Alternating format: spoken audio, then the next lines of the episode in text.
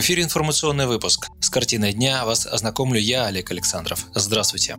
Лидер «Справедливой России» Сергей Миронов направил обращение президенту Владимиру Путину с предложением ликвидировать фонд обязательного медицинского страхования, так называемый ФОМС, и передать Роспотребнадзор в подчинение Минздрава. Как поясняется, Миронов предложил президенту комплекс мер, направленных на изменение системы российского здравоохранения в свете пандемии коронавируса. В числе этих мер «Справедливорос» предлагает провести централизацию управления здравоохранением, в том числе за счет создания подведомственной правительству государственной корпорации, которая бы отвечала за за лекарственное снабжение и создание резервов медицинских средств на случай чрезвычайных ситуаций. Предлагается также ликвидировать фонд обязательного медицинского страхования и принять за основу бюджетную систему планирования расходов со стимулирующими выплатами. Кроме того, Миронов выступил за переподчинение Минздраву санитарно-эпидемиологической службы с введением должности первого заместителя министра здравоохранения главного государственного санитарного врача России. По мнению лидера СР, у Минздрава сосредоточены функции по нормативно-правовому регулированию, а деньгами и вертикалью управления располагает ФОМС. Прямой субординации между федеральными органами исполнительной власти и региональными учреждениями здравоохранения не имеется.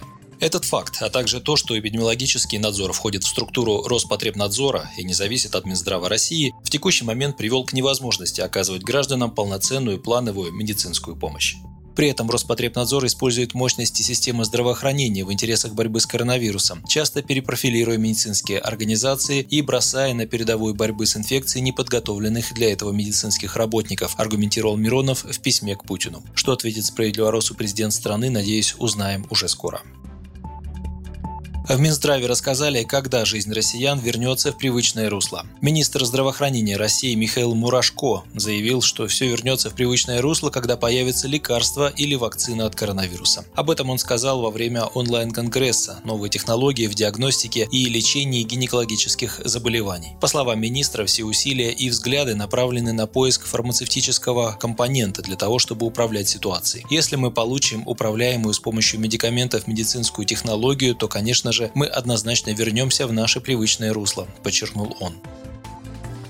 Тем временем число жертв коронавируса в России превысило 5000 человек. За минувшие сутки было зарегистрировано 182 новые смерти. Об этом сообщили в оперативном штабе по борьбе с новой инфекцией. Накануне сообщалось о 162 умерших. По данным оперштаба, в Москве умер 71 человек за сутки, в Подмосковье 22, в Дагестане 11, в Петербурге 10, в Нижегородской области 7, по 6 человек скончались в Северной Осетии и Тверской области, 4 жертвы в Ленобласти, по 3 в Краснодарском крае, крае, Владимирской, Астраханской и Тульской областях. На данный момент был зафиксирован 423 741 случай заражения COVID-19 во всех российских регионах.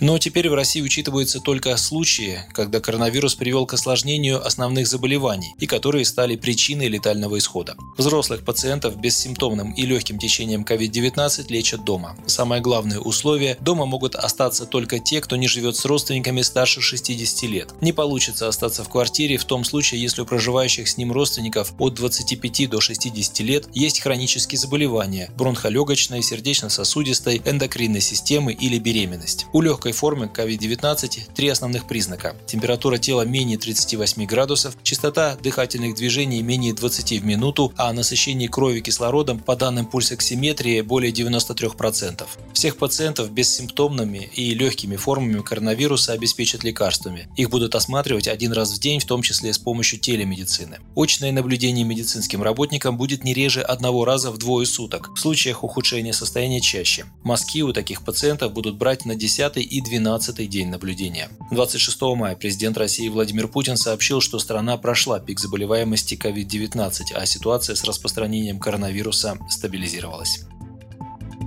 Совет Федерации вслед за Госдумой одобрил закон об увеличении минимального размера пособия по уходу за первым ребенком до полутора лет. Так, теперь родители, включая студентов, оставшиеся без работы из-за эпидемиологической ситуации, смогут получить денежную выплату в размере 6752 рубля. Ранее эта сумма составляла 3375 рублей. Изменения внесены в статью 15 закона о государственных пособиях гражданам, имеющим детей.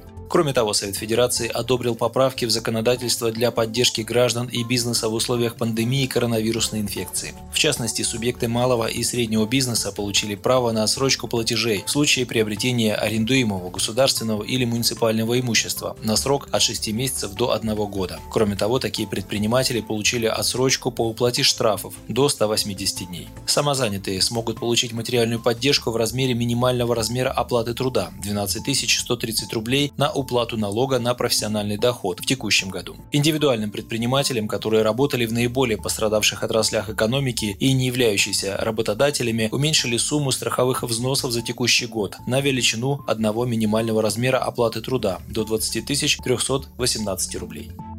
Вы слушали новости на Справедливом радио. Оставайтесь с нами и будьте в курсе событий.